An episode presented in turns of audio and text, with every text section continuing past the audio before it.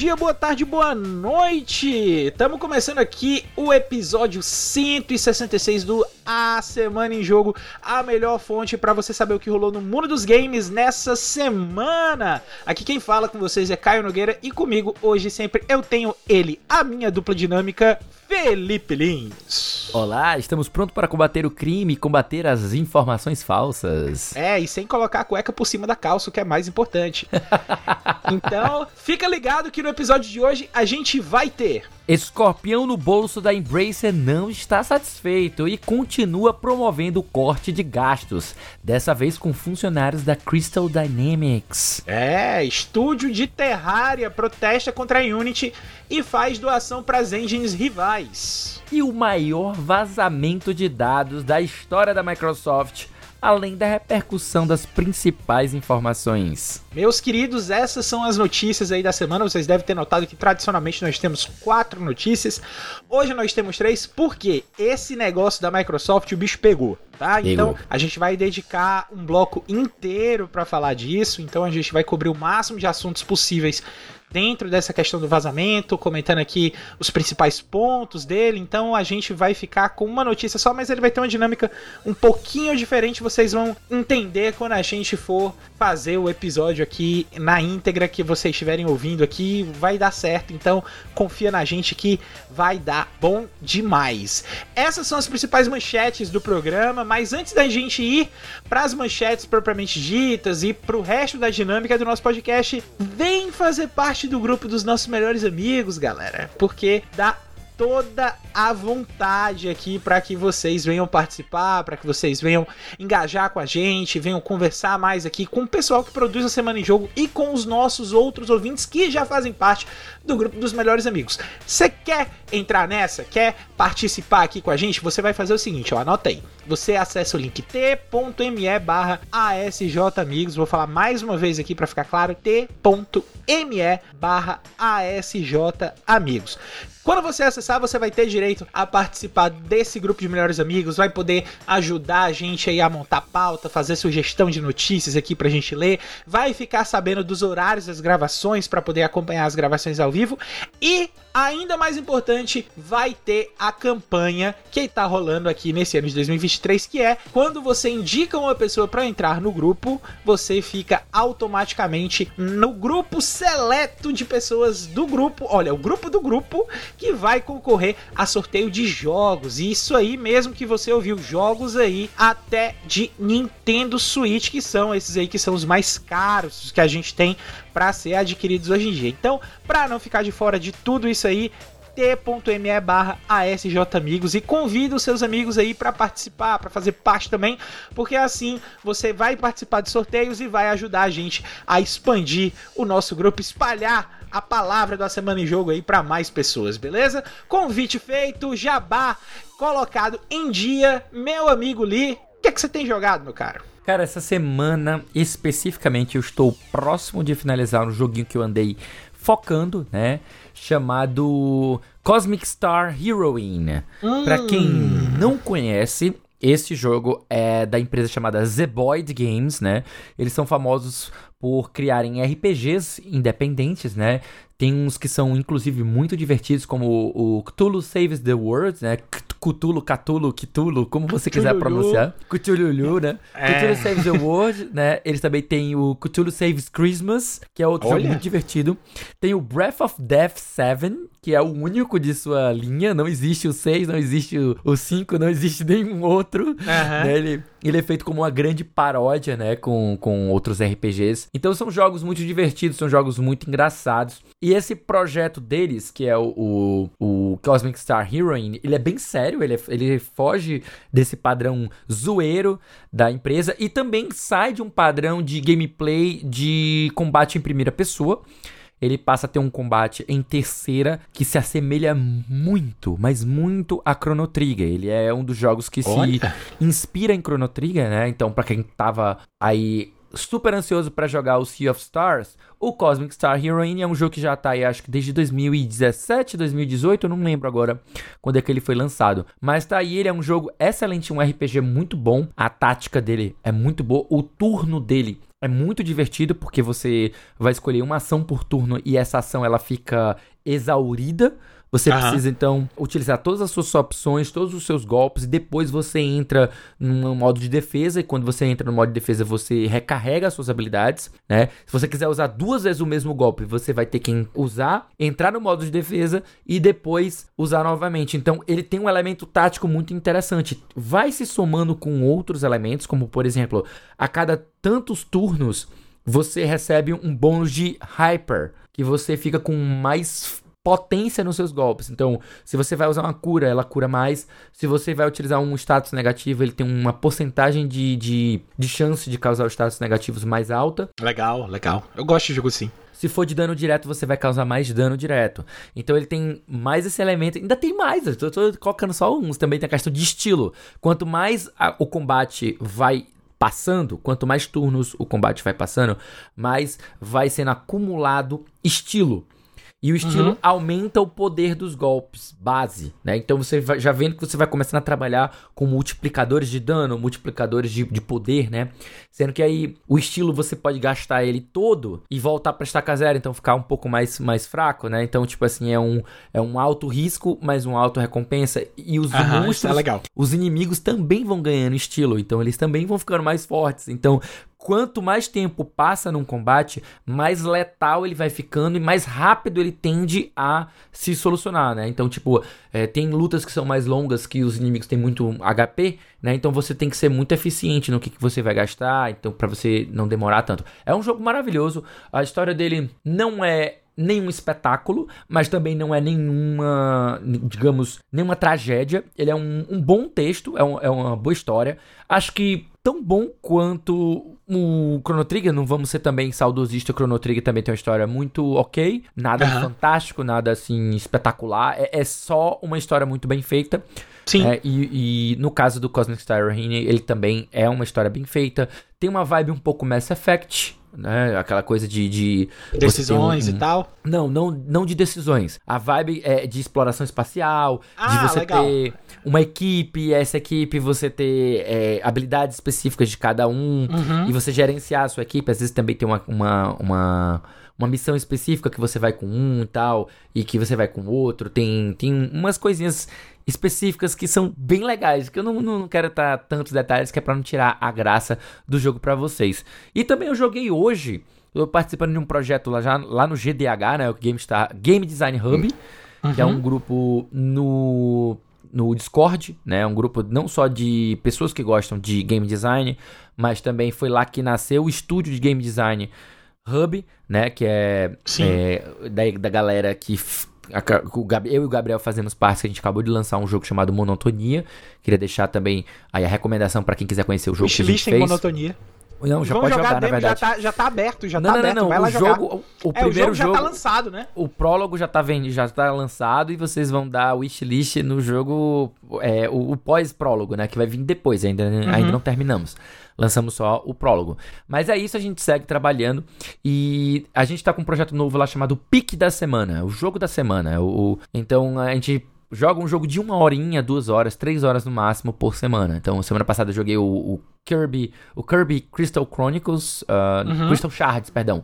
Kirby Crystal Shards, que é do Nintendo 64. E essa semana eu joguei um chamado Witch Bo Witchbot Meglilio. É um Nossa. jogo bem, bem desconhecido. Bem desconhecido mesmo. Mas ele é, é, é, muito divertido. Ele é muito divertido. É um shoot'em up com uma aquela pegada de, de bullet hell, sendo que uhum. você tem um poder que é um poder de você é, parar o tempo e se teleportar para outra parte do cenário. Então ele tem aquela dinâmica de tipo, nossa, tem uma enxurrada de balas vindo na minha direção, eu não sei como escapar, eu não sei qual é o momento de escapar. Calma, segura o botão, vai para um, um, pouquinho pro lado e pronto, você esquivou de toda aquela enxurrada de balas. Então, tipo assim, e, obviamente você vai gastando essa barra e ela demora um pouquinho uhum. para recuperar. Então você tem que gerenciar esse recurso. É um jogo bem legal, curtinho. Acho que uma run demora 15 minutos, mas é um jogo que, tipo, você precisa finalizar sem perder nenhum continue para poder, de fato, chegar no final, entre aspas, real, né? Pra realmente você finalizar o jogo.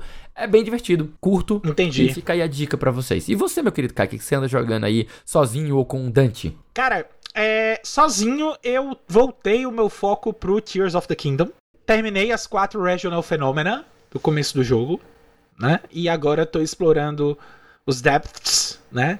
Já tá com um convite aí para que eu continue na, na, na campanha principal, já tem um, um, próximo ponto do que é que eu tenho que fazer. Eu não vou dizer o que é para não dar spoiler do jogo. Mas é, eu dei uma pausa nele, tô indo explorar mais os depths mais profundamente, pegar alguns tesouros que, que tem marcado para eu ir buscar lá. Uhum. Eu ainda não tinha ido buscar, né? E tem sido legal, né? Eu tô um pouco curioso porque porque um detalhe para chamar da aventura, né, da, da quest principal me pegou assim pela curiosidade, eu não vou comentar o que é, não aqui na gravação, talvez depois quando a gente não estiver gravando eu comente com você, mas é, eu tenho eu tenho achado legal, tem assim, eu entendo o pessoal que fala que Tears of the Kingdom realmente é uma expansão que que agrega muito ao Breath of the Wild, principalmente por causa da mecânica da Outer Hand. Então, é, faz sentido as pessoas que estão jogando Tears of the Kingdom não quererem voltar pro Breath of the Wild, porque o Breath of the Wild fica. Você, eu sei que você já disse que é, tem algumas sensações de vazio quando joga ele, uhum. porque o mapa é muito grande, né? E sem as opções de exploração e as, as, op, as outras opções que a Ultra Hand te dá, aquele mapa realmente fica ainda mais vazio. Né? Então faz todo sentido aí a galera que não jogou Breath of the Wild, só jogou Tears of the Kingdom e vai jogar Breath of the Wild e fica dizendo que o mapa era realmente vazio, faz todo sentido do mundo. E com Dante eu tenho pegado jogos Lego para jogar com ele, né? Então, desde a semana passada a gente tem tá com um foco muito grande nesses jogos de Lego. E o foco da vez é no Lego Marvel Super Heroes 2 que a gente tem as, as expansões e tal. Já, tinha, já tínhamos finalizado a campanha, porém, ele descobriu que a Marvel tem personagens medievais, né? Ali na linha do Rei Arthur e tal. e ele viu que o Sir Percival tem uma armadura toda grande, né? Ele é considerado até. Ele é um meio que um super-herói da Marvel ali medieval chamado Cavaleiro Negro.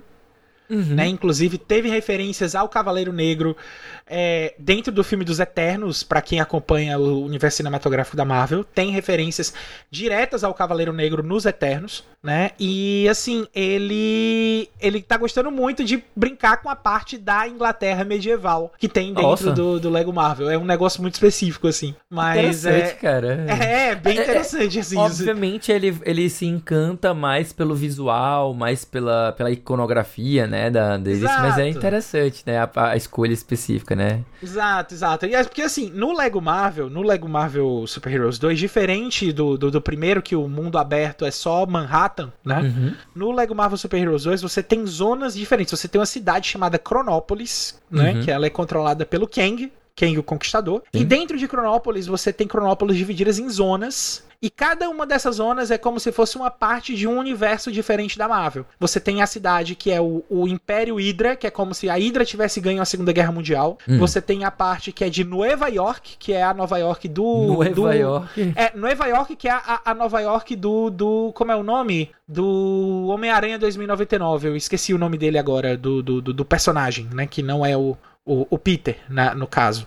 Aí a gente tem também o é Hala, que é uma cidade dos, dos Guardiões da Galáxia.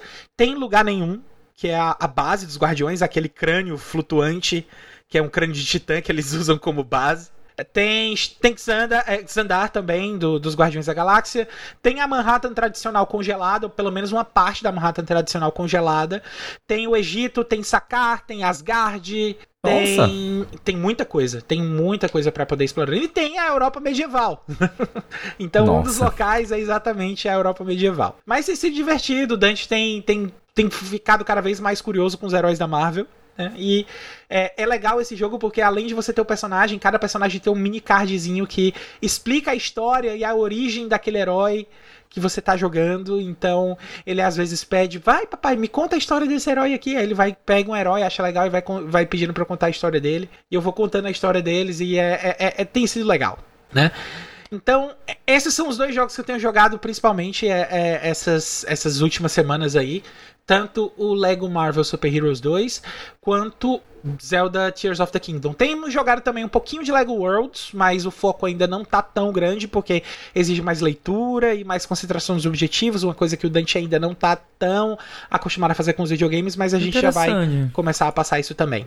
Eu tenho o Lego Worlds, eu comprei ele ainda no Early Access em 2015, não sabia que, que ele agora tá chegando para console. Interessante, interessante. Eu peguei ele de promoção no console, eu comprei ele por menos de, de acho que foi uns 3 dólares e pouco. Ah, então ele deve estar muito, muito tempo. barato. Então ele não é novidade, né? Então é você que tá jogando ele agora, né? É, eu que tô jogando. Eu peguei para jogar ele agora porque eu vi ele nessa promoção e ah, eu tava com tá. esse troco sobrando na minha carteira da PSN. Tá. Agora eu ah, entendi. Então eu aproveitei ele, a oportunidade. Ele é de 2015, né? Então é um jogo bem antigo. Isso, isso, isso. Eu peguei exatamente porque eu aproveitei uma oportunidade. Mas eu vou aproveitar aqui uma outra oportunidade também. E vamos logo aqui de cabeça pro primeiro bloco de notícias do A Semana Jogo dessa semana.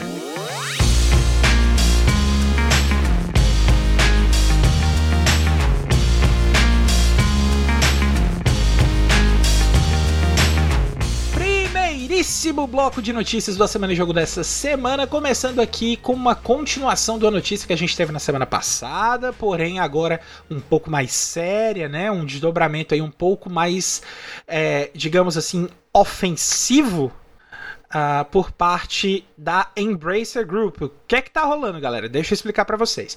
Estúdio de uma das franquias mais famosas das histórias dos games é afetado por onda de demissões, né? Para quem não sabe, a Crystal Dynamics, que é exatamente o estúdio que a gente vai falar, é responsável por Tomb Raider, principalmente os Tomb Raiders clássicos, né? Então, a Crystal Dynamics com a Eidos e tal. Então, é um estúdio que tem muita história, muito portfólio. E é muito triste o que está acontecendo nessa situação. A gente não podia deixar de trazer essa notícia. Que é a notícia escrita pelo Gabriel Sales para o IGN Brasil. A, vamos agora fazer uma leitura rápida da notícia antes dos comentários para situar vocês melhor com o que está acontecendo.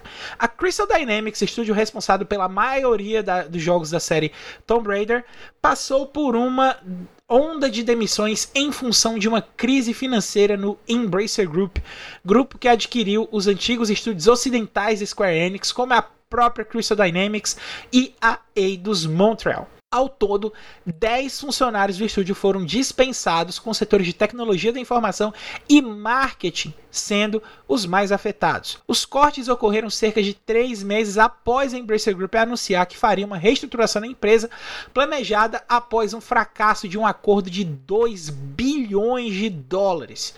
Abre aspas aqui pro Nicholas Edwards, que é o ex-gerente, agora ex-gerente de marcas da empresa, né? Infelizmente, as demissões da Embracer continuam chegando e eu e vários profissionais talentosos de marca e marketing da Crystal fomos impactados. Se alguém precisar de um líder de negócios ou publicação, produto ou marketing, entre em contato comigo. Além disso, tem o Rockstars, né? Que ele não tanto tá falando necessariamente da empresa, mas dos, da qualidade dos profissionais que foram uhum. demitidos junto com ele, de relações públicas, gerenciamento de projetos, artes 2D e edição de vídeo, que eu também adoraria apresentar. Meu amigo Felipe, a gente já viu aí que na semana passada a gente comentou a, o fechamento da Voliton, né? Que é a galera lá que faz Volition. o Saints Row. Volition. Volition, exatamente. Você viu aí o fechamento da Volition, né? A gente comentou aqui o fechamento da Volition na, no programa da semana passada. E agora Não, a gente tem foi... essa. Só, só, só te lembrando, porque foi muitas, foi muitas casos foram é, sequenciais, exato. né? Foi Exato. a Volition primeiro, semana passada foi outra empresa. É, foi a Gearbox. Foi, foi a, Gearbox. Gearbox. Isso, foi o anúncio de venda passada... da Gearbox. Não, provável venda da Gearbox. É, vamos, exato, com, vamos exato. com calma, vamos com calma. E agora ela a gente pode, tem aí... Ela pode ser vendida ou ela pode se tornar independente. Eles estão pensando na possibilidade. Exato. E a gente tem agora essa confirmação de que tá tendo uma onda de demissões na Crystal Dynamics, né? Então, Ih, a pergunta que eu faço para você, meu amigo, é: vai parar por aí ou você acha que a Embrace ainda vai tentar aí mais um outro corte maluco de gasto? Olha, antes de qualquer coisa, eu queria oferecer ao Lars Wingerforce, né, que é o, o CEO, né, o Bam Bam Bam do grupo Embracer. É, eu queria oferecer a ele a oportunidade de nos mandar aqui um e-mail para o A Semana em Jogo para indicar a música que ele quer ouvir, porque apareceu é, três é, é vezes aqui. Exatamente. Tem, tem direito a escolher música, né? então, terceira semana consecutiva que a gente lê sobre é, as demissões. E assim, a gente tá fazendo piada e rindo um pouco aqui. Mas é ruim, né? Sempre é ruim é a, gente, a gente ler esse tipo de notícia porque justamente são bons profissionais, até como fala o Nicholas Edwards, né? São, são rockstars, né? São excelentes profissionais que estão sendo aí demitidos. E assim, vamos ser prático, né? O mesmo, mesmo comentário que eu fiz para Volition, o mesmo comentário que eu fiz para a, a Gearbox, Gearbox, também vale aqui para a Crystal Dynamics. E a Crystal Dynamics né, tem mais um, um, porém, né? Tem mais um adendo. A Crystal Dynamics e a, a própria Eidos, né? Elas pertenciam a Square Enix, né? Pra uhum. quem não lembra, aí elas eram da Square Enix. E a Square Enix já estava insatisfeita com o desempenho e com os resultados que elas vinham apresentando e já estava falando em cortá-la, em demitir o pessoal, quando a Embracer Group veio e apresentou o interesse em comprar. Né? Então a Embracer Group já salvou a Crystal Dynamics de uma, de uma dissolução mais cedo, né? um pouco mais, mais, isso, isso. É, é, é mais anteriormente. Né? O que acontece é que, ainda assim, o estúdio não conseguiu apresentar resultados, muito provavelmente, né? a gente não tem acesso a esses dados de forma alguma, né? E eles não, não revelam porque são informações internas, né? Então, muito provavelmente a Crystal Dynamics está sem produzir resultados significativos, né? Sem apresentar grandes projetos, sem ter boas ideias.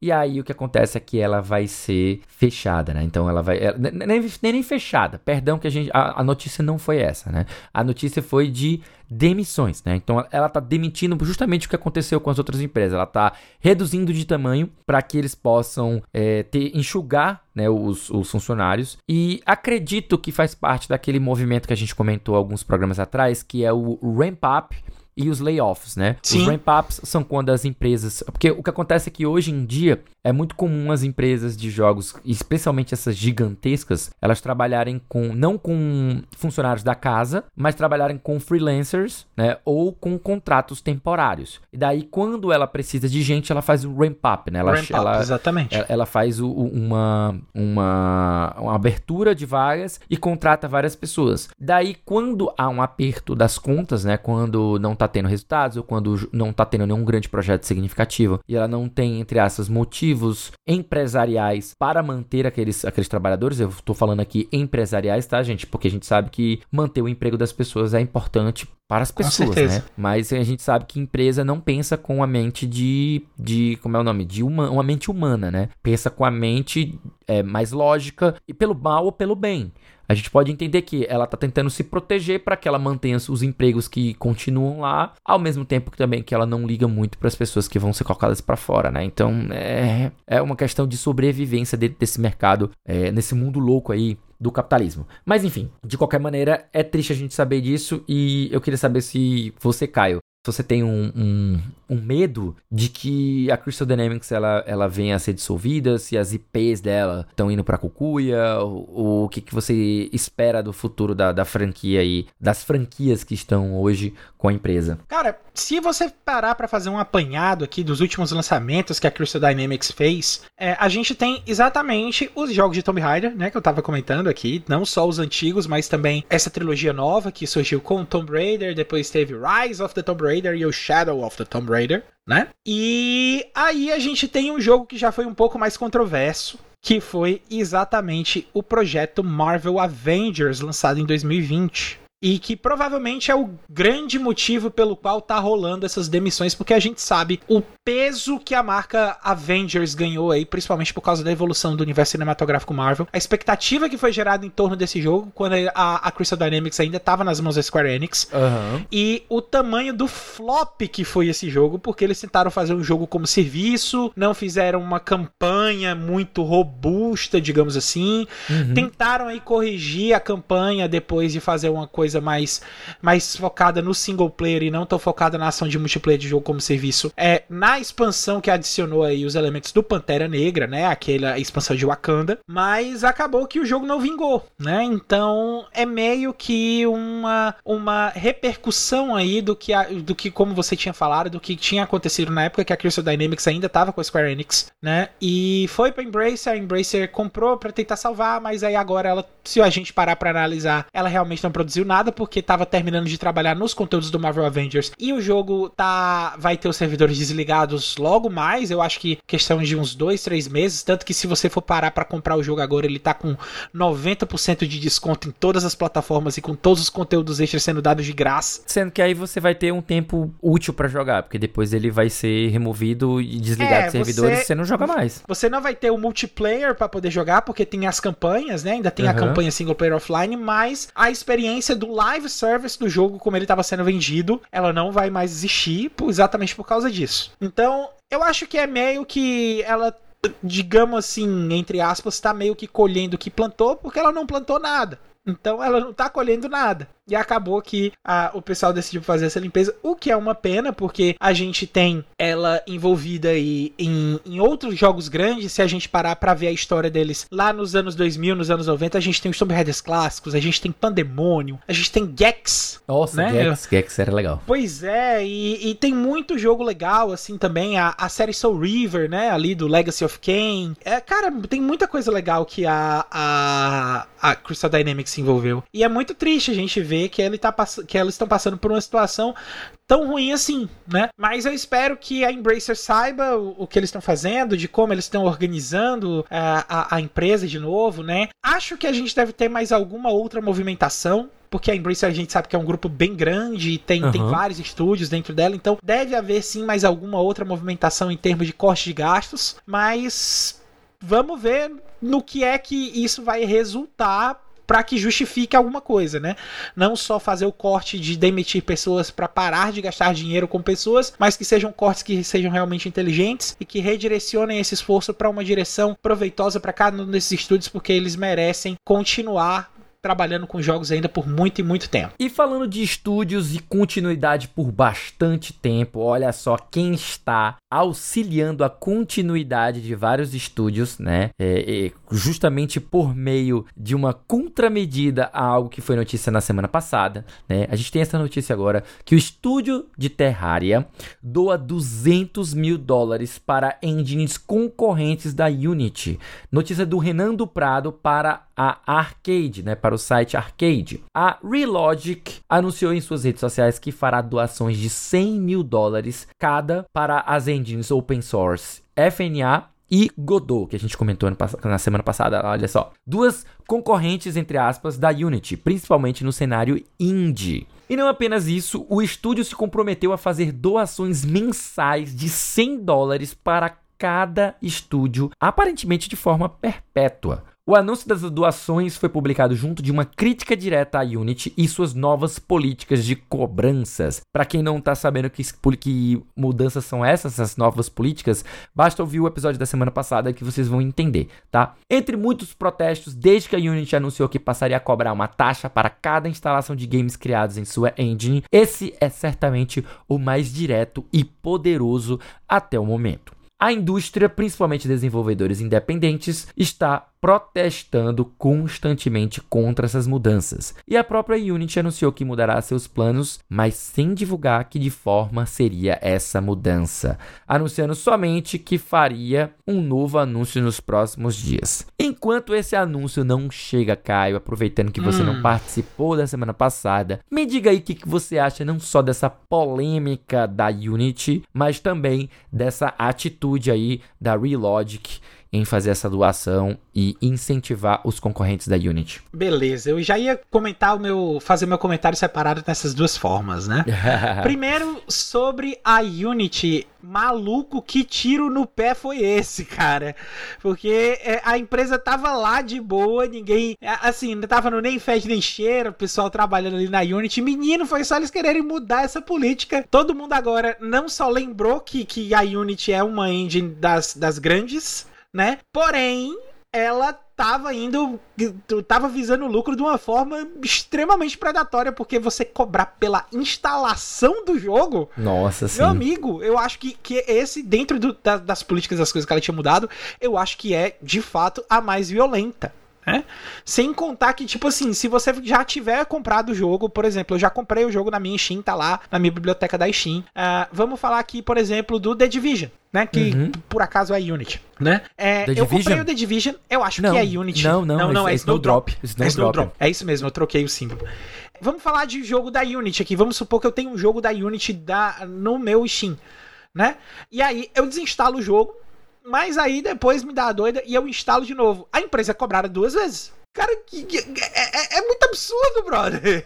Você inicialmente, inicialmente eles tinham falado que eles não tinham esclarecido, né? Então o pessoal ficou pensando em múltiplas instalações, em instalações é, de teste dentro do desenvolvimento, entre que o pessoal dá de graça pra é, é quem vai fazer resenha, né, e tudo mais. É loucura, porque Até se você já pagou pirata, a licença né? para usar...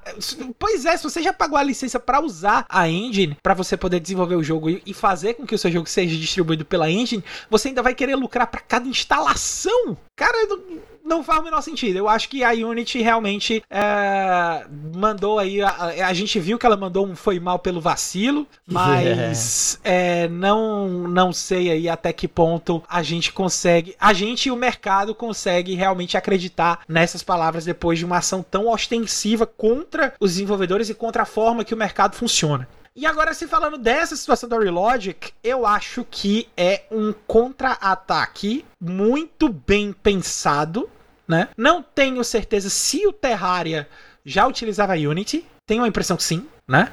Mas é bem legal ver que eles estão se preocupando também com engines é, que são open source, exatamente como a FNA e a Godot, porque é exatamente dessa forma que você promove o mercado de indies, que é basicamente a grande maioria da galera que usa Unity, né? Não só a mercado de indie, mas também tem acho que para mercado de celular também, tem muita coisa que é feita em Unity ainda. E você ter investimento de empresas que começaram como in, empresas indie, como é o caso da Relogic, é, fazendo esse tipo de doação é muito importante para que você consiga oferecer métodos para que as outras empresas indie que ainda estão desenvolvendo seus jogos tenham alternativas de crescimento, tenham alternativas de, de plataformas que vão realmente dar mais apoio para elas sem cobrar elas diretamente, impedir com que elas ganhem mais dinheiro do que elas realmente merecem, né? Eu acho louvável a posição da Relogic, acho interessante porque é, mostra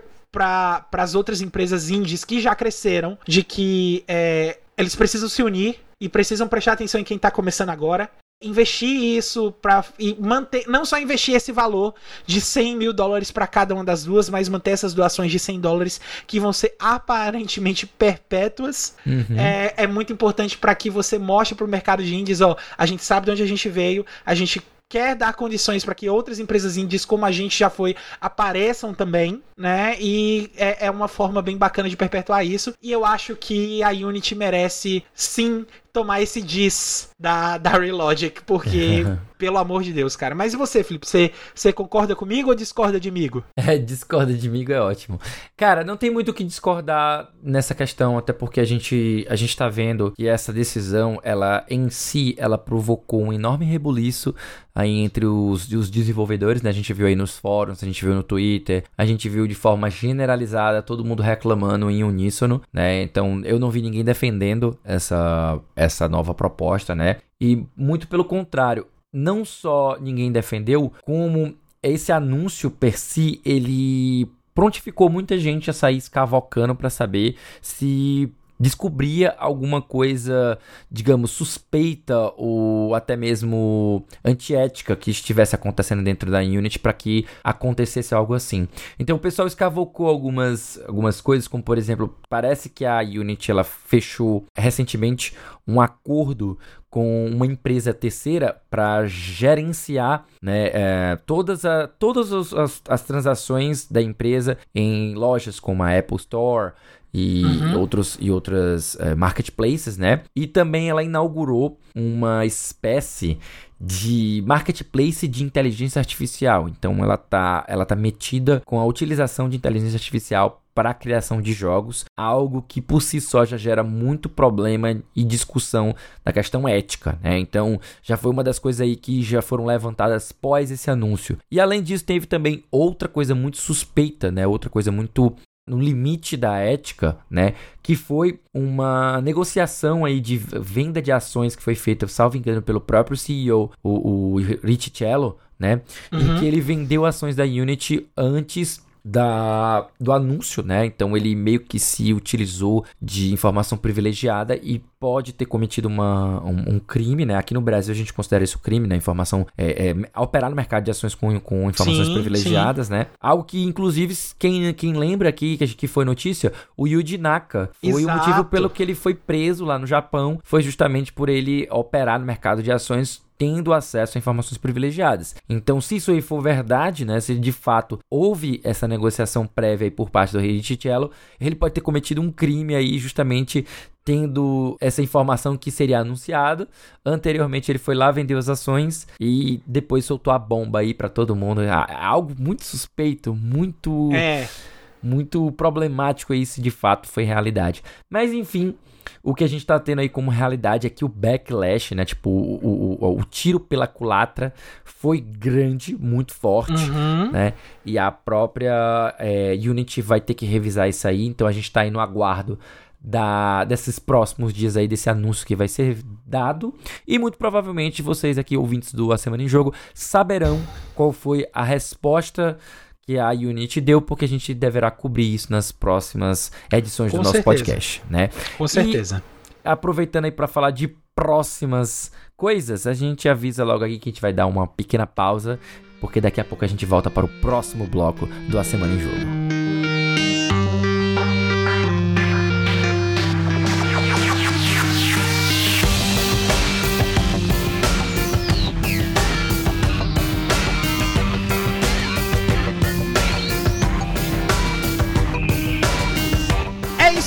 Galera. Segundo bloco de notícias aqui. Vamos dedicar esse bloco aqui, como eu tinha falado lá no começo do episódio, a esse vazamento massivo de informações da Microsoft, no qual eu quero deixar claro, tá?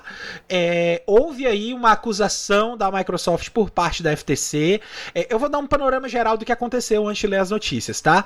É, vazaram alguns documentos da Microsoft que estavam envolvidos lá naquele julgamento da FTC com a questão da compra da Activision Blizzard, né? É, e vazaram esses esses documentos numa das fases finais agora do julgamento, em que eles estão só terminando de apresentar algumas documentações para poder fechar o negócio. Né? E durante esse vazamento, a Microsoft culpou a FTC pelo vazamento. A FTC disse que não foi culpa dela. E a juíza Corley, que é a juíza do caso, que está analisando o caso, responsabilizou a Microsoft porque era para ter passado um link que foi jogado na nuvem do próprio tribunal com algumas documentações que eram para ser que eram para ser redacted, né? Eram para essas documentações terem passado por revisão e ter informações sensíveis censuradas. E a Microsoft só mandou o link sem a revisão. Então, o erro foi interno da Microsoft, revela o planejamento da Microsoft aí até 2030. Então, tem, tem muita coisa aí que a Microsoft estava se preparando para fazer e que é informação muito sensível e que meio que se confirmou quando a Microsoft condenou a FTC de que era real. E aí a FTC deu esse backlash e a juiz Colley falou: não, não, não, a culpa é sua. Então, isso aí meio que ficou na cara aí da Microsoft, jogou aí a, a resposta toda pra Microsoft. E, e, tipo assim, tem umas coisas bem escabrosas ali que o pessoal tava falando. Tem umas notícias aí que pegaram repercussão que talvez não era para pegar uma repercussão da forma que foi colocada. Tem umas pitadinhas de sensacionalismo aí que tem gente que tá colocando em cima disso. A gente vai discutir isso aqui, colocar os pingos nos is, tentar trazer aí as notícias de como elas têm que ser interpretadas com uma, uma leitura mais pé no chão. Tá? Então, eu vou começar aqui com a, a, uma leitura da situação geral da notícia, uma, uma, notícia até do pessoal do Pixel Nerd que tentou explicar a, o vazamento de uma forma mais geral, que é a seguinte notícia: Microsoft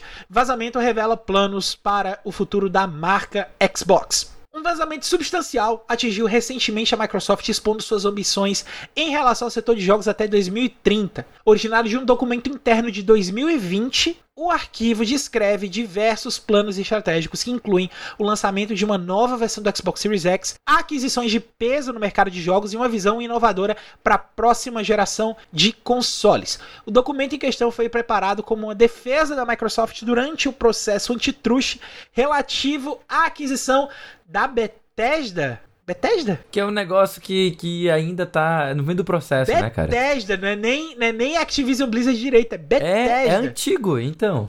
Só que o caso do vazamento foi durante o caso da Activision Blizzard. O documento, esse documento de 2020, é, que foi preparado nesse caso da Bethesda, tá? Só para deixar claro. Então, como a gente já sabe, né? Ele foi posteriormente. A, a, compra foi posteriormente aprovada, a Bethesda já faz parte da Microsoft, mas aí o documento foi gerado, foi solicitado aí na questão do FTC, e esse documento em específico foi enviado junto. Talvez não fosse para ele ter sido enviado, mas o importante é que a Microsoft errou aí em ter feito essa parte.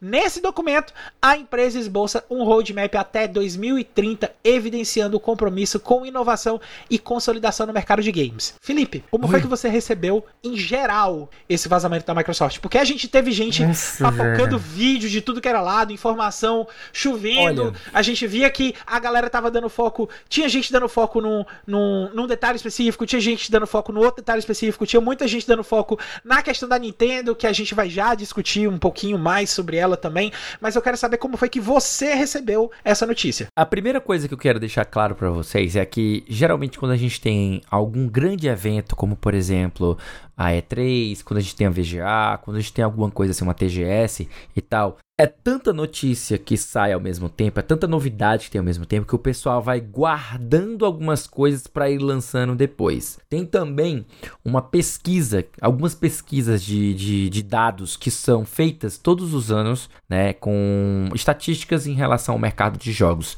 Elas também uhum. são guardadas para momentos em que não tem muita notícia, né, meio que como uma pauta fria, para que sejam utilizadas em outros momentos, né. Então eu não duvido, né? A primeira, a primeira coisa que eu pensei é que eu não duvido que esse documento ainda esteja sendo digerido lentamente pelas empresas e pelos jornalistas, uhum. vendo manchetes de notícias em que estarão focando em um detalhe ou outro que é pertinente a, essa, a esse vazamento, né? Então, é, para quem teve uma um contato direto com o material, já vai ler tudo e deve perceber que ao longo dos próximos meses vai ver que o pessoal vai estar tá focando em uma coisa ali, outra ali e tal, fazendo sempre que tá que tiver sem pauta, o pessoal vai trazer alguma dessas dessas notícias aí à tona. Foi mais ou menos dessa maneira que eu, que eu recebi essa esse vazamento de forma geral, né? Como o Caio também falou, uma imensa é, vou usar uma palavra que me permite aqui, por favor,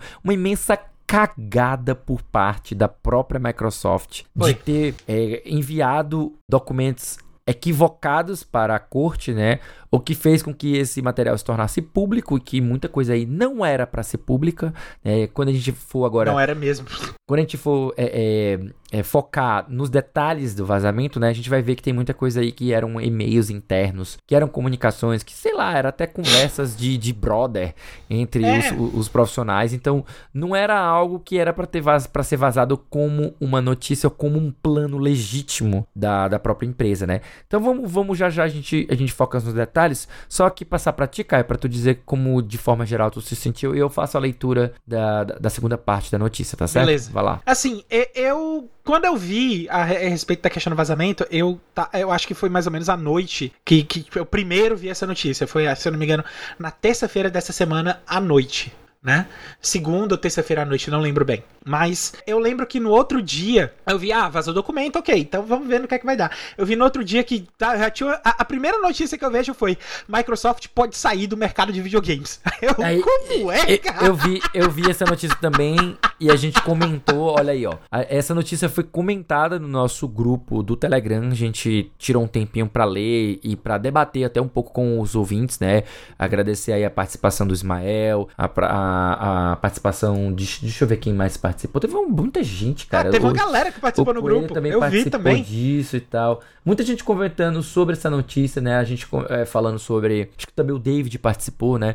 Então é muito mais sobre uma ventilação de possibilidades, né? Não necessariamente algo que vai de fato acontecer. Mas vamos seguindo aí. O Diego também participou, né? Também muita gente conversando sobre sim, isso. Sim, sim. Teve, teve, um, teve uma discussão bem, bem agitada no grupo a respeito exatamente disso, mas assim, eu, eu, quando eu vi a notícia, eu não, não tinha olhado pro grupo ainda, né? E quando eu vi a notícia, eu não consegui conter a, essa gostosa risada que eu dei. Parte dela aqui, tá? Porque a risada que eu dei foi muito maior na hora que eu vi a notícia. E, tipo, a galera viajou na batatinha, brother. Foi. Uhum foi, foi muita loucura, assim, ver o, o, o, que a galera tava comentando. Claro, se você parar para ver a documentação, ver o que é que realmente tá lá escrito e o que é que o Phil Spencer quer dizer em cada uma das documentações, você vê que tem muita da opinião pessoal dele. Sim. E, gente, o Phil Spencer é um profissional da. Assim, alô, o Phil Spencer é um profissional da empresa. Ele tem as ambições pessoais dele, Sim. ele tem coisas que ele gostaria de realizar, mas tem coisas que ele sabe que vai ficar no campo dos sonhos. Ele, mesmo assim, ele Perfeito. comenta. Você, você porque teve é sonho. Mesma coisa que eu pensei, cara. É sonho, é tipo assim, um sonho molhado. É, seria assim, o auge Exato. da carreira. Mas não algo que vai acontecer, né? Agora sim, tem informações palpáveis ali, como por exemplo, essa questão dessa versão nova do Xbox que eles estão planejando em lançar, que eu achei o design simplesmente sensacional, sair de um cubo para um cilindro. É. né? Mas se bem que você perde o conceito de box que o, a, o cubo tem, né? Então né? o nome Xbox não é X-Cylinder, então. Mas ainda assim. ainda assim, iria acontecer algumas coisas, né? Uhum. Você tem aí essa, esse planejamento desses consoles de nova geração, que a gente aqui da Semana em Jogo já vem cantando a pedra lá desde os primeiros episódios, porque essa geração, ela já é uma geração um tanto diferente, porque você tem cada uma das empresas realmente focada em diferenciais totalmente distintos um do outro. A gente tem a Nintendo com a forma inovativa de jogar, nesse caso, o DOS dock, fazer a transição do dock pro portátil. É, a, a, a, Sony ainda mais focada nos exclusivos dela.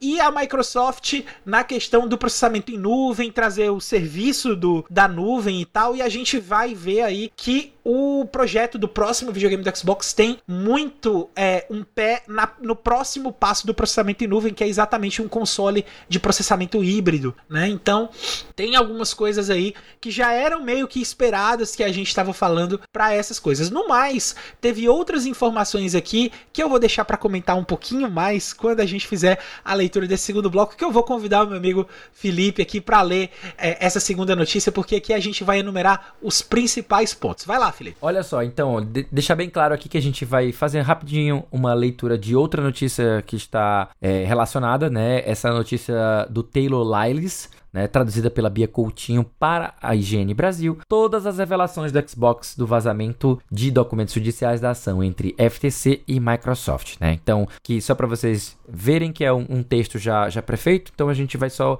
fazer aqui a introdução. Nesta semana, uma série de documentos altamente confidenciais da Microsoft foi publicado na internet, né? Os documentos em questões revelaram uma série de informações sensíveis sobre a principal empresa do setor de games da empresa, a Xbox, com detalhes sobre os planos para hardware nos próximos anos e lançamentos de jogos que ainda não haviam sido anunciados. Os principais pontos são, eu vou elencar aqui, e se quiser, Caio, já pode ir comentando pra gente não deixar para o final, né? Então, beleza, lá. beleza, vamos Primeiro lá. ponto, primeiro item pra gente conversar aqui rapidinho, comentar rapidinho.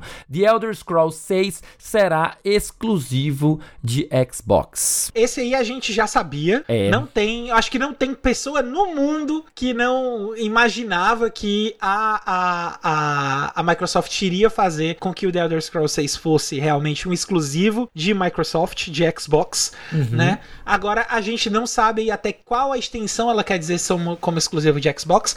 Ah, eu acho pessoalmente, pela evolução das coisas e por todos os outros conteúdos e por tudo que a gente já vem falando aqui, de que é exclusivo dos serviços Xbox, ou seja, vai estar nos consoles e no Game Pass somente, uhum. não deve estar em outro canto, né? Acho que nem para Steam eles devem lançar, devem manter como dentro Olha, do, da própria loja da Microsoft, eu não sei. Não, se seguir da se seguir de Game Pass. Se seguir o que aconteceu com Starfield, deverá sair para o Steam sim, porque pelo que eu entendi, meio que a Microsoft se reconciliou com a Steam, né?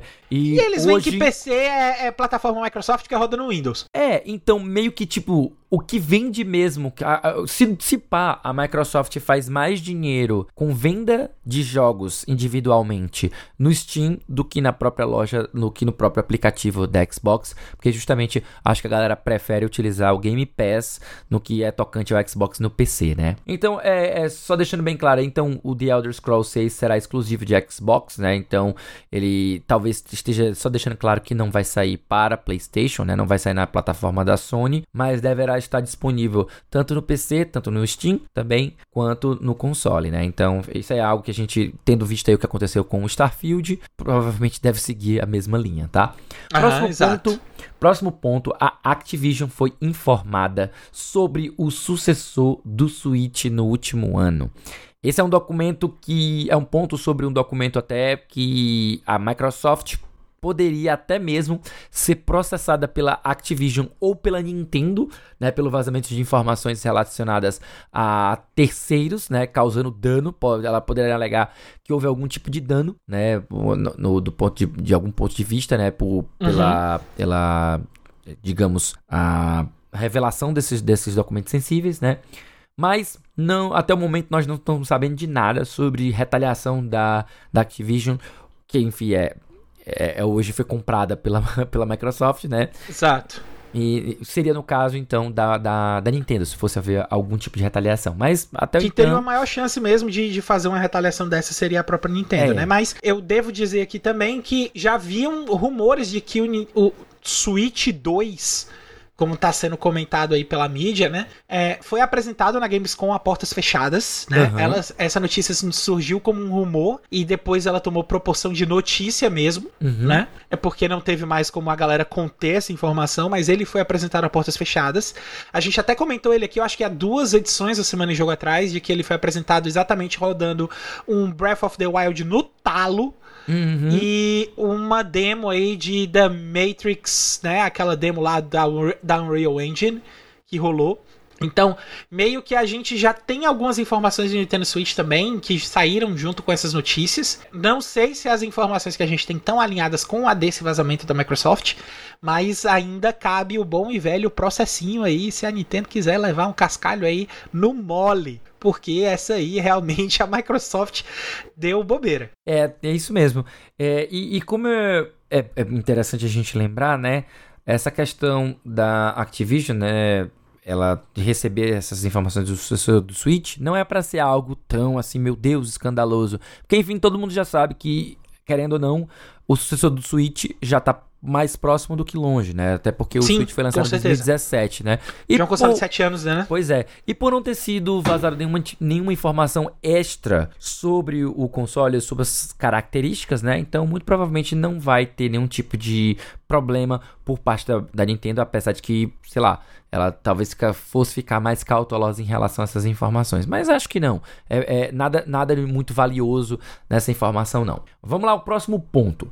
A Microsoft planeja lançar uma atualização de meia geração, que é o chamado refresh, né? Algumas, algumas empresas usam o termo refresh, outras chamam de consoles Pro, né? Ou de meia uhum. geração, que é o, seria o termo mais correto, tanto para o Xbox Series X como para o S no próximo ano. O que, que você acha sobre isso, Caio? Isso vai um pouco contra o que o próprio Phil Spencer falava em público, porque é, eu lembro de ter lido a, a, semana passada também algumas notícias sobre algo como a gente não vai precisar de console de meia geração nessa geração, exatamente porque nenhum, nenhuma desenvolvedora ainda está usando o pleno potencial do Xbox Series X, o que é, na minha opinião, fala de produtor de, de, de, de, dono de console para poder vender o console dele, porque a gente sabe que é, o Starfield, inclusive, é um jogo que foi lançado em que até onde eu vi, não sei até que ponto é realmente má otimização ou que ponto é realmente exigência mesmo do videogame, mas nenhum, nenhum computador com, com os devices mais modernos consegue rodar ele no talo, no, no ultra, assim, com, com todo tranquilo e, e sem ter nenhum problema de estabilidade. O jogo não tá perfeito, né? Então, é, eu não sei ainda, eu confesso que eu não sei ainda dizer até que ponto é realmente uma limitação de hardware que a gente tem hoje, e eu tô falando disso em PC, não tô falando disso em console, e PC que a gente sabe que é uma coisa que a evolução de geração é muito mais rápida do que nos consoles, e que é, você pode ter oportunidades muito mais ligeiras do que no console, exatamente por causa da liberdade de troca de peça, em que a gente não consegue fazer isso dentro de sistemas fechados, como são os casos de consoles, mas é, eu não sei até que ponto é realmente limitação de tecnologia ou limitação de hardware disponível, né? Mas houve sim um, um conflito já de, de, de, de, digamos assim, de interesse de, de, do, com esse argumento do, de que não precisa lançar um console de meio geração. E a gente não só tem uma questão de, de um planejamento de lançar, mas a gente já tem o console todo desenhado, todo bonitinho, é exatamente aquele que eu tava falando do cilindro, que é um Xbox Series X, é, Xbox Series X sem leitor de CD, é, nesse formato redondo. Tem alguns, algumas melhorias de hardware nele, algumas coisas listadas, tem algumas coisas de que faz com que o, o videogame consuma menos. Inclusive, eu vi portal falando que o videogame, o próximo Xbox Series X vai ser menos poderoso, porque eles traduziram o, o power da, do documento como de se energia, fosse né? poder de processamento, mas é, é energia, cara. É less power então é um console energia. que vai consumir menos energia. Não é que seja menos poderoso do que o Xbox Series X, mas sim menos energia. Ele vai ser um console mais econômico né? E, enfim, a galera é emocionada, né? Demais. Cara, é. Eu, eu acho que é o seguinte, eu, eu vou deixar para comentar essa questão da atualização de meia geração uh, um pouco mais para frente com junto com outras, então vamos preparar esse combo aí que eu comento tudo de uma vez só porque houve um pronunciamento do próprio Phil Spencer sobre essa, essa uhum. esse vazamento, tá? Então acredito que ele endereçou todos esses planos, então o que a gente vai falar aqui é muito mais especulação. Mas eu não acho um, um plano ruim de lançar uma atualização de meia geração. É, eu também não acho, tá? Só deixando isso claro. Especialmente porque é algo corriqueiro da, da, da, nossa indústria hoje. Então a gente vê aí até a indústria de celulares fazendo isso. Então é, é aquela velha regra: não afetando os consoles que estão em curso aí que já estão lançados, ou seja, se eles não deixarem de receber os jogos com a mesma qualidade e esses meia geração serem apenas uma evolução para quem quer um pouco mais de poder ou, ou, mais eficiência energética ou algo nesse sentido, então eu, eu acho ok, é saudável, não, nem fede nem cheira, sabe? Mas enfim, vamos ao próximo ponto. Fallout 3 e The Elder Scrolls 4 Oblivion ganharão remasterizações. Essa a gente comenta rápido, né? São jogos clássicos das duas séries. Uhum. Sabe, a gente sabe da importância que eles têm. Remasterizações de jogos clássicos é sempre bem-vinda, contanto que ela seja bem feita. Uhum. Né? É, pelo tempo de lançamento dos dois jogos, tanto do Fallout 3 quanto do The Elder Scrolls 4, é, seria realmente algo bem-vindo, porque são jogos de muito tempo atrás. Então, uhum. você ter como jogar esses jogos de uma forma é, mais bonita e atualizada para consoles e gerações atuais, eu acho que seria um, um, um bom acerto. É, do, do, do meu ponto de vista, remasterizações elas são bem-vindas, contanto que você não perca o acesso aos originais, né? Então, é, é, é, um pouco assim, comentando até porque aconteceu com a Sony, né? A Sony é, removeu de, seus, de suas lojas alguns jogos originais, dando a opção do, do, do, consumidor de comprar somente a remasterização, o que é uma pena para preservação, né? Quem queria é, jogar o a original. A fez isso também com a remasterização do GTA. Isso, isso. Então, isso, é, isso é um pouco ruim, né? Então, acredito que se Fallout 3 e The Elder Scrolls 4, 4 ganhar ganharem remasterizações, é, espero que não elimine os originais né, da, do mercado, né? Então, essa, talvez seja essa a minha única, minha única ressalva, né? Próximo tópico, Xbox planeja lançar seu próximo console em 2028. Esse aí é exatamente aquele console que eu falei de processamento híbrido, hum. né? Tem projetos de controle parecendo o próprio Nintendo Switch. É tem coisas de, de. Controle tem não, muita de, informação. De portátil mesmo. Né? Tem, é, nos documentos tem um portátil, portátil mesmo. Do, do, do console. É nem forma portátil, é, é, a própria Microsoft é entrando. É a forma no... do próprio console. É, não, é um console portátil. Para todos os efeitos, a, a, a, Microsoft estaria cogitando entrar dentro do mercado de portáteis. A gente só não sabe se será com um console pleno, né? Algo como o Switch ou se será algo próximo do PlayStation Portal, né, que seria um acessório aí, ou se seria uma, uma, uma versão até mais híbrida. Digamos que ele fosse uma espécie de console focado em Game Pass, né? Focado em isso. rodar xCloud, especificamente xCloud. Não sabemos, porque na verdade isso, isso tudo é muito conceito solto que tem lá, né? É, na verdade são apresentações e todos eles são uma coisa. Eu, eu, vou guarda isso como o segundo golpe do combo que eu vou soltar já já, tá certo? Uhum. Vamos pro próximo, vamos pro próximo ponto, tá certo? É, Phil Spencer quer muito que a Microsoft compre a Nintendo. Aqui eu acho uma esticada de baladeira. É, pra mim, isso pois aqui é. já, entra, já entra dentro do, do ponto de é, é, é, antiético, é quase desinformação isso aqui, tá certo? É, exatamente, porque é, Tipo assim, é, o, o que o Phil Spencer fez nessas comunicações, ele tava falando que, pô, seria massa se a gente comprasse a Nintendo. Foi pô, isso. Sério? É tipo assim, olha. Foi eu, isso, pronto. O e-mail do Phil Spencer era isso. Seria massa se a gente comprasse a Nintendo. É pelo só que isso. eu li, gente, pelo que eu li do, do, dos e-mails trocados, o que acontece é que o seguinte: o Phil Spencer deixou bem claro que qualquer relacionamento ou até mesmo a aquisição com a Nintendo é algo vital para a empresa. E não só para ela, mas para qualquer empresa. Ele deixou claro que qualquer empresa hoje moderna que tiver uma aproximação ou até mesmo uma chance de compra da Nintendo é considerado um, um plano de, de extrema importância. Tipo, se a Nintendo der qualquer brecha para ser comprada, é para ser uma prioridade para a Microsoft. É, é, basicamente isso que ele deixou claro.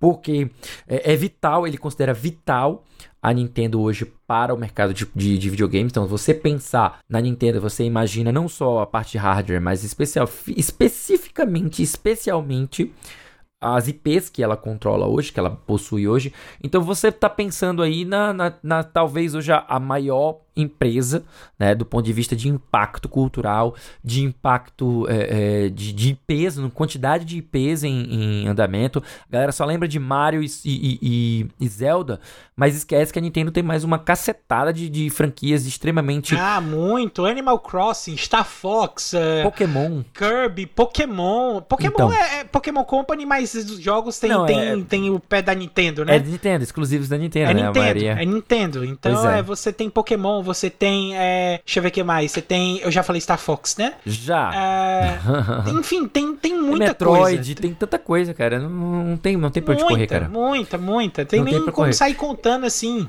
Então é inevitável então... que qualquer CEO de empresa grande, se duvidar, o próprio Jim Ryan pensa a mesma coisa. O próprio Jim Ryan, se a Nintendo desse a brecha, diz assim: Ei, eu quero vender. Quem quer comprar, era isso, era isso que eu ia falar. Também. Era isso que eu ia falar. Se você for olhar no e-mail do Jim Ryan, eu tenho certeza que tem coisa lá que ele tá conversando com os brothers dele da Microsoft falando: Pô, cara, seria massa se a gente comprasse a Nintendo. Da e Sony. a mesma coisa que você pensa. É, é, da, não, pois é, da Sony, tu falou, né? Tu falou da ele... Microsoft, os brothers dele ah, da então Microsoft. Então deixa eu fazer de novo.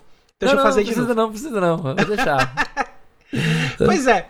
Aí é, a gente tem essa, é, é, essa questão dos e-mails. Eu tenho certeza que se ventilasse um e-mail desse, o pessoal também ia falar: ah, Sony quer comprar a Nintendo. É, Cara, não é isso. Não é isso. Não é isso. Não é isso. É, é, é eles estão comentando sobre achievements pessoais que, se caso um dia eles tenham a oportunidade de fazer, seria uma realização muito grande. Mas é tipo assim: você falar, pô, cara, seria massa se eu viajasse para outro país. Você que tem pretensão de sair do país e nunca saiu, por exemplo. Seria massa se um dia eu viajasse para outro país. Beleza, cara, vai lá. Tipo, é. essa galera também tem pretensões, também Isso. tem sonhos. Sim, claro.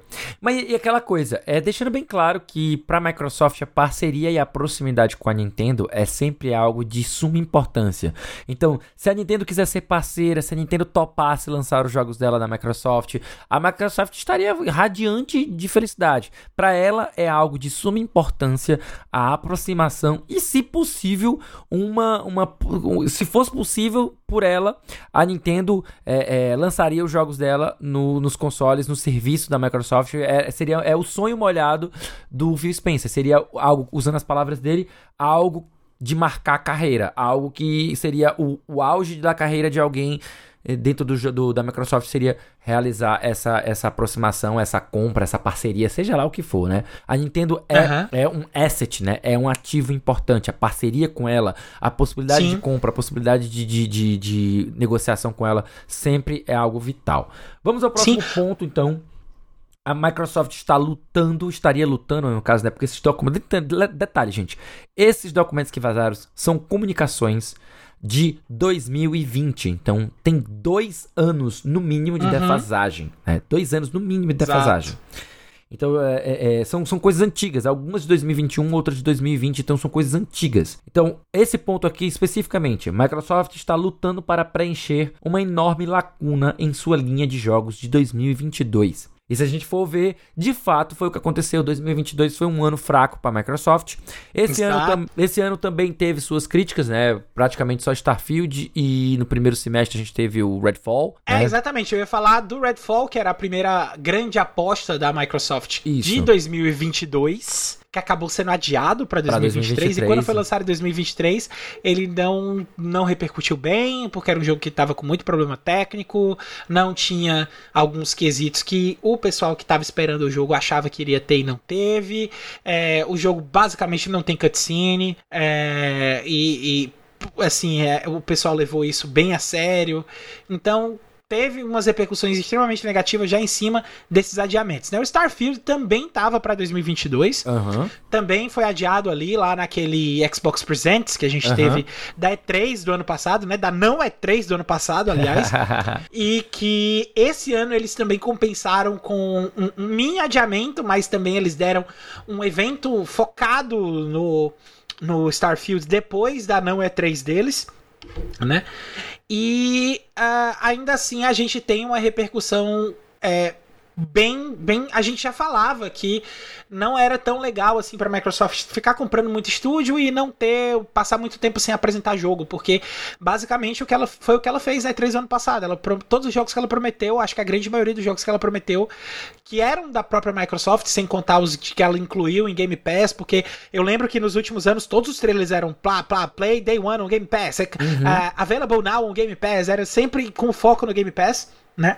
Mas é, dos jogos dela, dessas atividades dela, comprar estúdio e preparar uma galera para desenvolver para a própria Xbox, realmente não tem o que discutir, foi fraco. O Phil Spencer reconhece isso. O Phil Spencer cobrou geral nesse e-mail, uhum. reconhecendo isso né? E assim, é, é algo que a gente já tinha evidenciado também. Ela teve muito problema para preencher essa lacuna e ela não preencheu essa lacuna ainda toda, tá? Só, só deixando claro assim que ainda tem espaço para mais uns dois ou três jogos aí que ela ainda tá prometendo que ainda não foram lançados. O Forza é um deles, né? E ainda tem outros jogos aí que estão chegando que foram anunciados há muito tempo como Fable e, enfim, é questões aí do próprio Perfect Dark que a gente falou um pouco mais cedo aqui também, né? Quando eu tava falando do caso da Crystal Dynamics, uhum. enfim, tem outras coisas aí que a Microsoft tem que preparar e tem que colocar para frente para poder mostrar serviço na questão do desenvolvimento de jogos. Isso, e, e, acredito que um dos motivos pelos quais ela tá correndo tanto atrás dessas aquisições é justamente para aumentar a quantidade de estúdios, de IPs e agilizar o lançamento para que futuramente ela tenha não só um grande título ou dois grandes títulos, mas que ela possa ter três, quatro grandes títulos lançando todos os anos, o que fará com que o Game Pass se torne cada vez mais é, é, atrativo, né? E mantenha o pessoal Exato. por mais tempo, né? Porque a galera justamente quer jogos para jogar. Então, se não tem jogo para jogar grande, né? Ela acaba tendo que recorrer a compra de jogos de outras empresas. E isso faz com que ela tenha que dividir parte dos lucros com essas outras empresas. Né? Então, toda vez que ela bota um jogo da Sega, da Square Enix, é, da, da, da própria Activision né, anteriormente, ela tinha que desembolsar uma boa quantidade de dinheiro para ter esses jogos no, no, no, no, serviço. Né? E isso encarece, uh, diminui os lucros dela. Então, é por isso que ela quer comprar novos estúdios para garantir que esses jogos sejam first party, né? E olha só também completando aqui o último ponto de destaque, Red Dead Redemption 2 pode ganhar uma atualização para a próxima geração. O que eu acho o ponto menos relevante aqui é basicamente é Bem só. Bem menos relevante. É, pois é. Acho é... que ele só precisa de uma, de uma coisa para 4K, 60 FPS. Pronto, é só Pronto, isso que ele precisa. É... Deixa eu soltar meu combo aqui, tá? O vai grande, lá, vai lá. O, o, o, grande, a grande comentário Fecha aqui aí os geral. seus argumentos. Então, o que acontece é o seguinte: primeira coisa, esses documentos são antigos, né? Estão desatualizados e justamente a gente tem um comunicado do Phil Spencer, eu vou aqui traduzir para vocês, né? Ele lançou um tweet, né, justamente no, no, no próprio dia 19, em que teve uh, o vazamento. Ele postou o seguinte: Nós vimos a conversa, né, acerca dos e-mails antigos e documentos antigos. É duro ver esfor os esforços dos nossos times compartilhados desta maneira, porque muito do que está aí nesses documentos já mudou e nós estamos muito mais animados do que nós temos agora e também para o futuro. nós iremos compartilhar os planos reais quando eles estiverem prontos. Ou seja, o Phil Spencer ele se posicionou que esses documentos são antigos, algumas dessas coisas que estão aí já evoluíram para outras coisas, outras devem ter sido canceladas ou uh, arquivadas, engavetadas, ideias que é, vão os ficar planos para trás. mudam, né? Isso, planos mudam, né? Então ele ele está praticamente se referindo a remasterizações, a novos consoles, a novos hardware e tudo que compete à Microsoft como empresa que ela pretende lançar. Ele não se pronunciou acerca de informações pertinentes a outras empresas. Então ele não, não, não falou nada sobre os e-mails relacionados à Nintendo. Uh, não está aqui nesse, nessa notícia, mas também tinha lá a provável compra da Warner. A compra da Valve, a própria, o próprio Phil Spencer comentou também que seriam uhum. outras aquisições interessantes.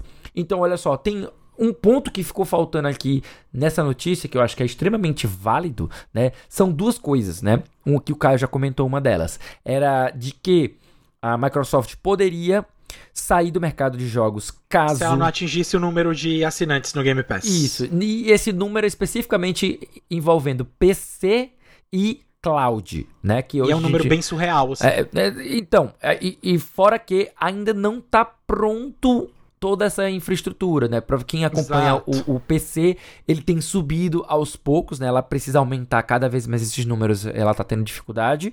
E, e tornar mais acessível também, tornar né? mais acessível, né? É. E no caso do cloud, ela ainda está agora somente com parceria com a Samsung como TV, então ela pretende ampliar essa parceria com outras produtoras. Vamos ver aí com a TCL, com a LG, com, sei lá, com as Android TV são da TCL, né? Me, me fala outra marca aí, Roku. a Roku, a OC, né? Então, AOC. Quanto mais TVs tiverem por aí utilizando o aplicativo do Xbox, né? Então, mais possíveis clientes para o Xbox Game Pass é, como, como inscrições, né? E é isso que eles estão focando. A Microsoft está cada vez mais interessada em ampliar o seu negócio do ponto de vista de serviço né?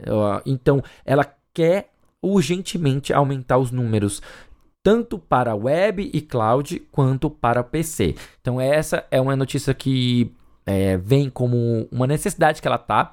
Né? É, ao ponto de que foi ventilado até, tipo, ah, se eles não atingirem esses números, é claro que eles vão trabalhar para atingir esses números, eles vão trabalhar com marketing, eles vão trabalhar com parcerias, é claro que eles estão trabalhando para isso, né? é uma meta que eles têm. Né? Então tá fora disso aí, né? E o outro ponto que não foi colocado aí são uh, as outras aquisições, né? Que a, a, que a Microsoft pretende fazer. E aí é que a gente tá vendo toda essa novela que foi a aquisição da Activision Blizzard. Então vocês imaginem aí como será no futuro uma nova aquisição e a novela que vai abrir novamente, né? Porque se dessa vez a compra da Activision Blizzard fez todo esse rebuliço né, de discussão com a FTC, discussão com a CMA, discussão com o órgão, o órgão regulador europeu, né?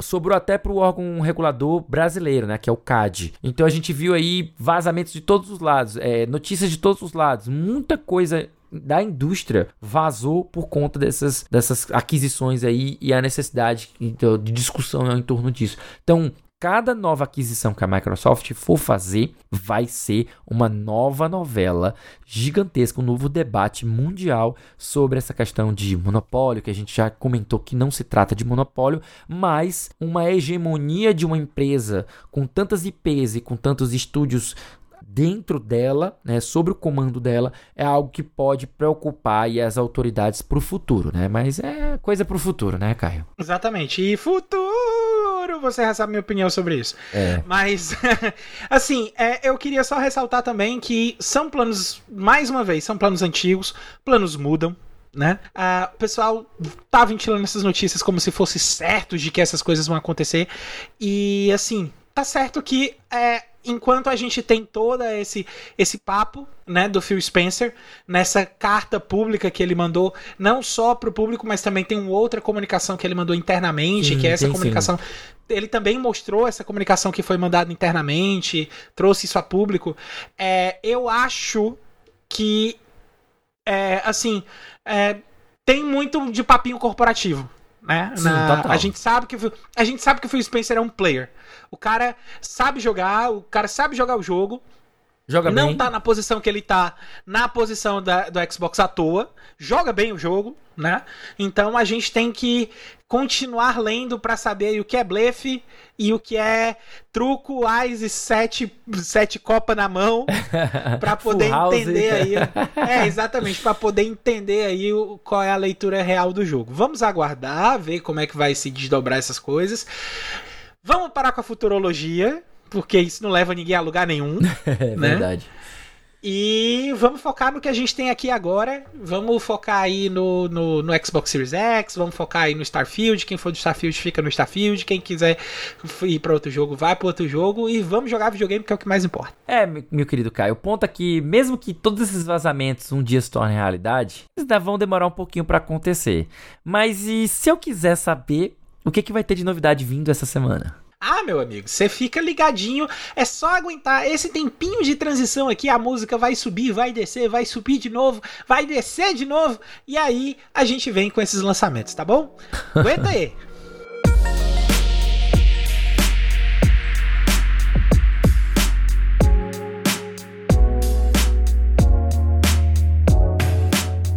Muito bem, gente, aqui notícia nosso bloco de lançamentos aí do dia 25 de setembro até o dia 1 de outubro. Olha só, olha só, tem muita coisa só, então aguenta aí que a gente vai trazer tudo. Dia 26 de setembro tá chegando aí para PC, PS5 e Xbox Series X, tá? Não para o S, pelo que eu tô entendendo aqui, mas acredito que vai vir para os dois, tá? A expansão Cyberpunk 2077 Phantom Liberty, né? Então, acredito que apesar de que não está listado o Series S, eu já vou logo avisando para vocês que vai ter pro Series S sim, tá? Dificilmente vai. a gente tem um lançamento que não, não abarca os dois, tá certo? No dia 26 também nós temos saindo aí Harvest Moon, The Winds of Enthos. Novo jogo aí da franquia Harvest Moon, famosíssima, é, antiquíssima, né? Aí, saindo aí para PC, PlayStation 5, PlayStation 4, Xbox Series, Xbox One, Nintendo Switch, para tudo no mundo, pelo amor de Deus, vai sair uhum. para tudo, né? Um jogo de adventure aí para quem curte esse estilo. Então vamos lá. Minecos Night Market é um jogo de aventura e simulação que está saindo também no dia 26 de setembro para PC, PS5, PS4, Xbox Series e Xbox One, tá? Detalhe que as versões de PlayStation e de Xbox não vão sair dia 26 de setembro, só vão sair no dia 26 de outubro, tá? Ela está listada aqui só porque o lançamento de PC é agora dia 26, tá bom? No dia 26 também, olha só, muita coisa no dia 26, né? Também muita temos coisa. lançando aí Paleo Pines.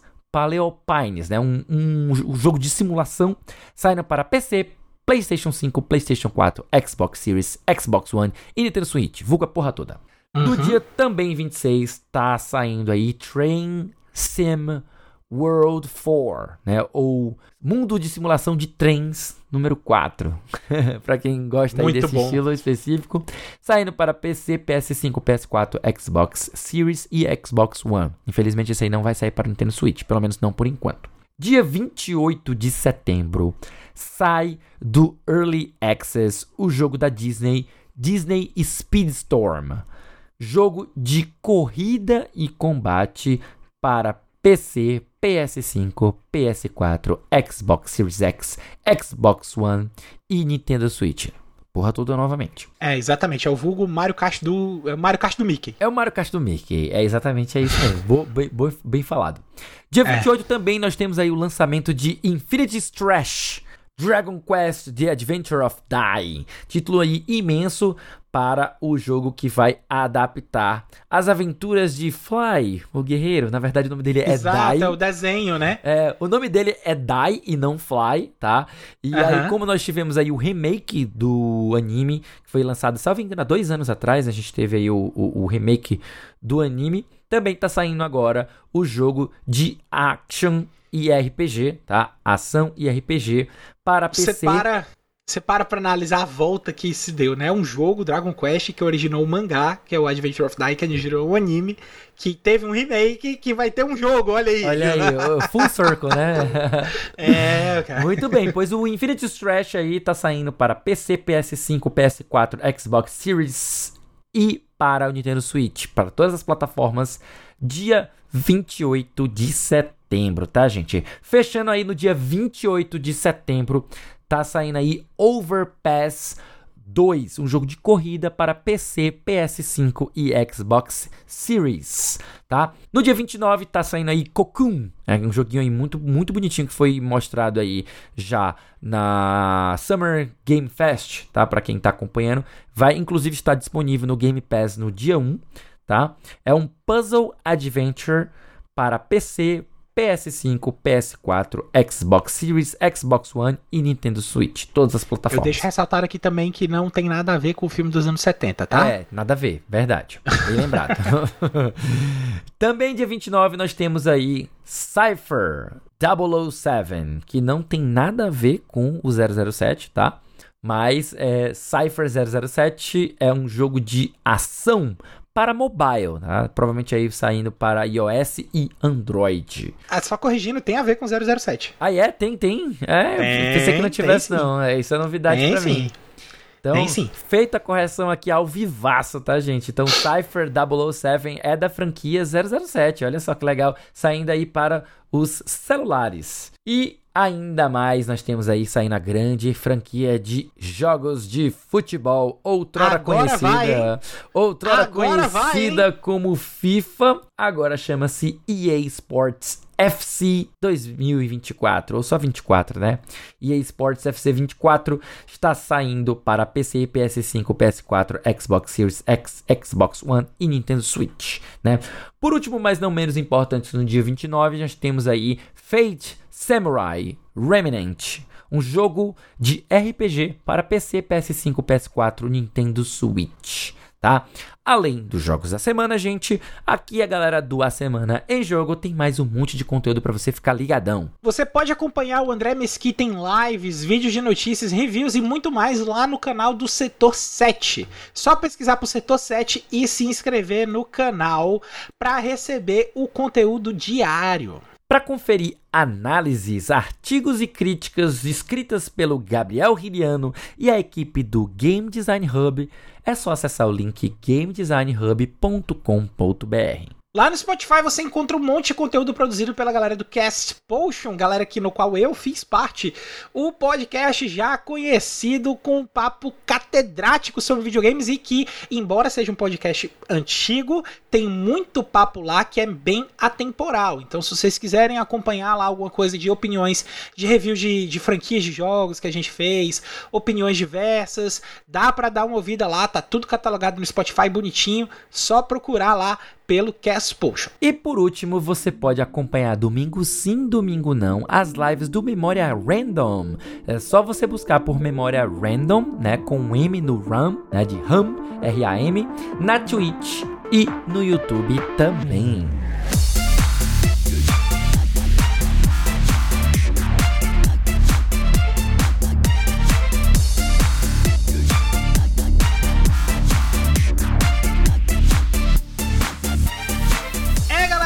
Esse foi o episódio 166 da Semana em Jogo, um episódio aí um pouco mais longo, mas também pelas notícias que a gente teve relevância, a gente preferiu fazer um episódio com essa pegada um pouco mais comprida para poder cobrir tudo e tentar falar o máximo possível das nossas opiniões aí sobre a questão do vazamento da Microsoft. Então, se você ouviu até aqui, muitíssimo obrigado, porque a gente sabe que esse episódio é mais longo, foge um pouquinho da nossa proposta normal, mas a situação não é uma situação normal e o que pede um episódio um pouquinho mais longo para a gente poder comentar tudo. Se você gostou, assina aí o nosso feed e fica ligado que semana que vem tem mais. Antes da gente encerrar o cast, a gente deixa aqui também nosso muito obrigado também ao pessoal do IGN Brasil, Pixel Nerd e Arcade pelas notícias lidas nessa edição do cast. Deixamos também um lembrete aí mais uma vez, ó. Entra lá no grupo dos melhores amigos da Semana em Jogo, t.me barra asjamigos. Vem fazer parte da nossa comunidade, estamos esperando todos vocês lá. E para finalizar, que tal se vocês seguirem a gente nas nossas redes sociais? Eu tô no Twitter, no arroba foi o Caio. Tudo junto. Eu tô nas redes sociais como arroba o Felipe Li com dois S, L-E-E. Se você me procurar e eu não estiver, é porque eu não estou mesmo. É, galera, pois no mais é isso. Eu agradeço muito a audiência de vocês. Muito obrigado aí, Felipe, pela companhia no episódio de hoje. Eu sou Caio, Rima Não Tem. A gente se vê semana que vem. Um abraço, um beijo para todo mundo e tchau, tchau. Tchau, tchau.